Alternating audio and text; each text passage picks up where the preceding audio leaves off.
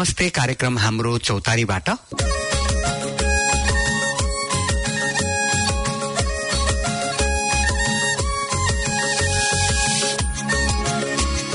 यो कार्यक्रम प्रत्येक हप्ताको शुक्रबार साँझ छ पचासदेखि सात बीससम्म प्लानेट एफएमको एक सय चार पोइन्ट छमा सुन्न सकिन्छ।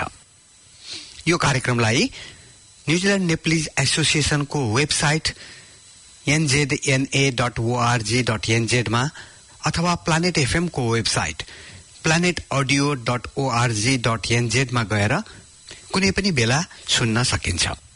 यो कार्यक्रममा हामीहरू नेपाली गीत संगीतका साथै नेपाल सम्बन्धी केही समसामयिक घटनाहरू पनि यहाँहरू समक्ष प्रस्तुत गर्ने गर्दछौ। त्यसको अलावा यो कार्यक्रममा न्युजिल्याण्डमा बस्ने हामी नेपालीहरूको लागि सामुदायिक सूचनाहरू पनि प्रवाह गर्ने प्रयत्न गर्दछौ। आज मे महिनाको एक्काइस तारिक र नेपाली क्यालेण्डर अनुसार जेठ महिनाको सात गते हो श्रोताहरू।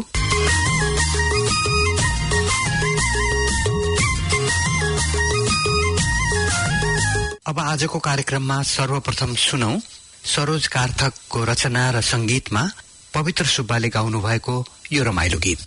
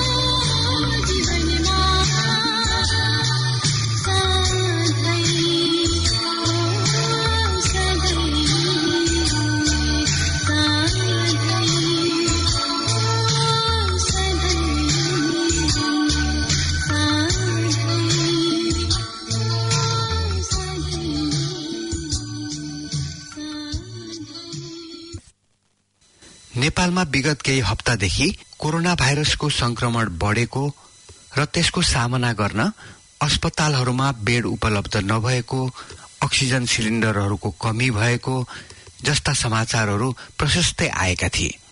तर अनलाइन खबरको एउटा समाचार अनुसार नेपालमा गत हप्ता वैशाख अठाइस गतेको दिन सबैभन्दा बढी संक्रमित फेला परेका थिए।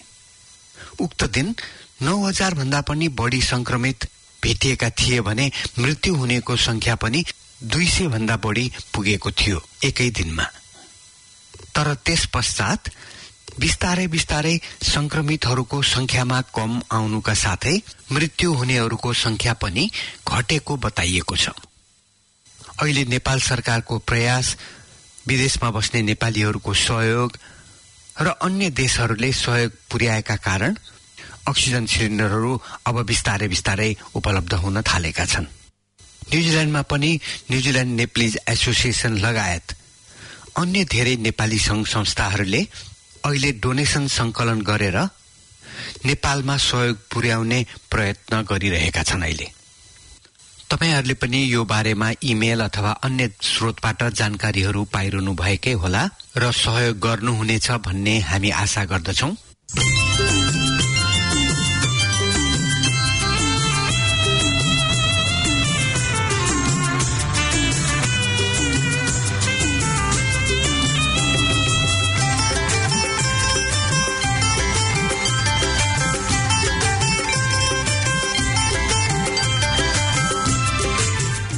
यो कार्यक्रम यहाँहरू प्लानेट एफएमको एक सय चार पोइन्ट छबाट सुनिरहनु भएको छ। अब हामी प्रस्तुत गर्दैछौ एनी छोइङ डोल्माले गाउनु भएको यो रमाइलो गीत।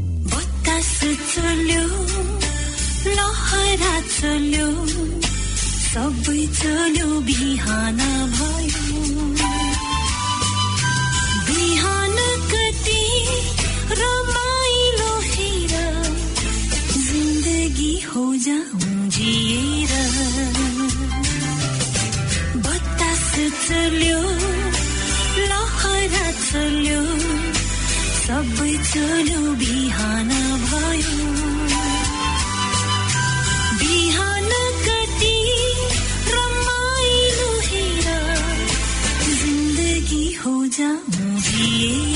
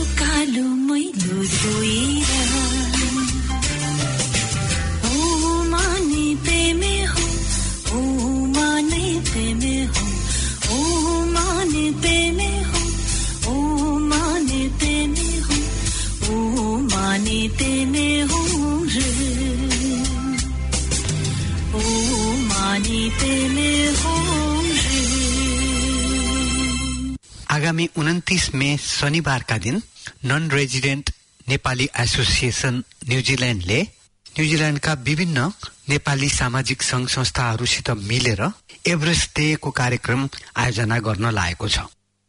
उक्त एभरेस्ट डे कार्यक्रम अकल्याण्डको माउन्ट रस्किल वार मेमोरियल हलमा दिउँसो बाह्र बजेदेखि सञ्चालन हुने कार्यक्रम छ। अकल्याण्डको माउन्ट रस्किल वार मेमोरियल हलमा उन्तिस मेमा सञ्चालन हुन लागेको उक्त कार्यक्रममा यहाँहरू पनि आफ्ना साथीभाइ र परिवारजनहरूका साथमा उपस्थित भएर कार्यक्रमलाई सफल पारिदिनु हुन हार्दिक अनुरोध गरिन्छ। उक्त कार्यक्रमको बारेमा थप जानकारी हासिल गर्न परेमा राजमर्जनजीलाई O two one O two two three one zero seven फाइभमा सम्पर्क गर्नुहुन अनुरोध गरिन्छ। श्रोताहरू अब सुनौ। रेखा शाहको स्वर संगीत र रचनाको यो एउटा रमाइलो रिमिक्स गीत।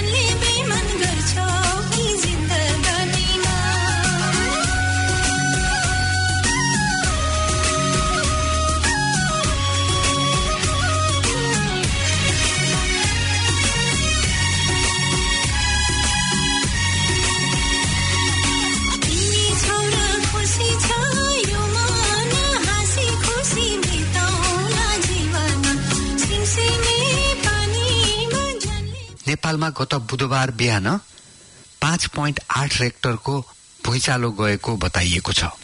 भुइँचालोको केन्द्रबिन्दु लमजुङ जिल्ला रहेको र भुइँचालोबाट केही घरहरू भत्किनुका साथै केही व्यक्तिहरू घाइते समेत भएका थिए।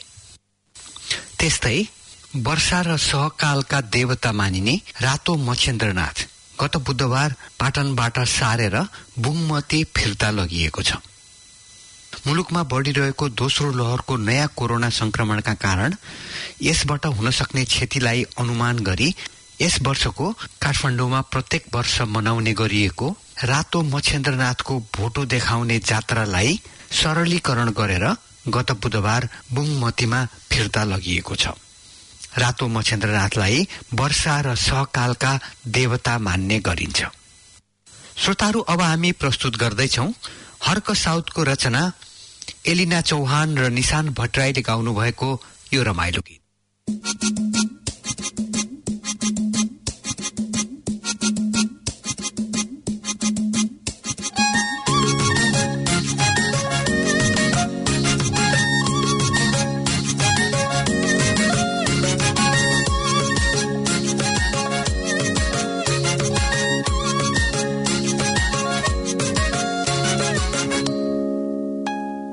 जुनुदाउने तारा लाग्ने सधैँ राति राति।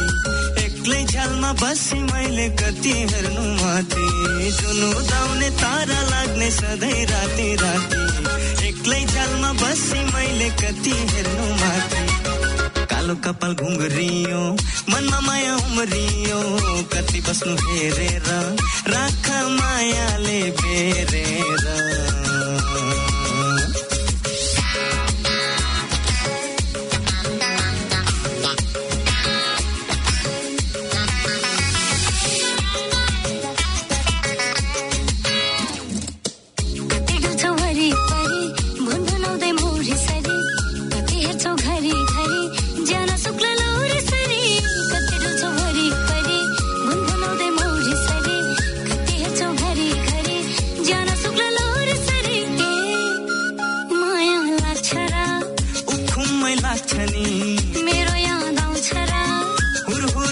किन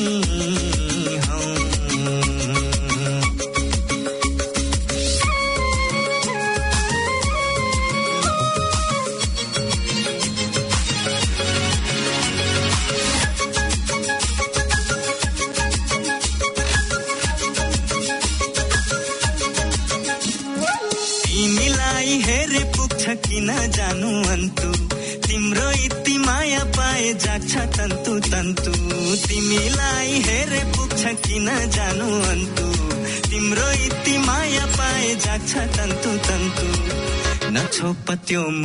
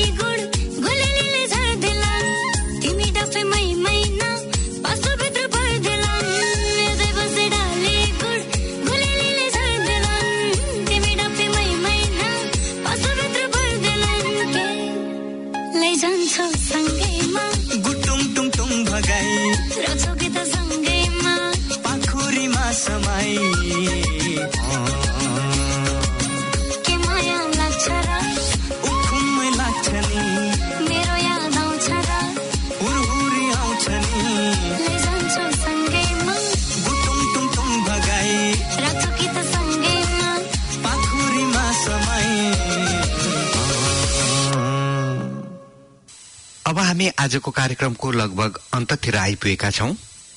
यो कार्यक्रमको बारेमा आफ्ना विचार र सुझावहरू हामीलाई हाम्रो फेसबुक मार्फत पठाउँदै गर्नुहोला। जानुभन्दा पहिले पवन ओलीको रचना र संगीतमा विष्णु माझी र पवन ओलीले गाउनु भएको यो लोक तोहरी गीत राखेर आजको कार्यक्रमबाट म विजय रेग्मी विदा माग्दछु। भोलिबाट शुरू हुन लागेको विकेन्ड यहाँहरूको रमाइलोसँग बितोस्। नमस्ते।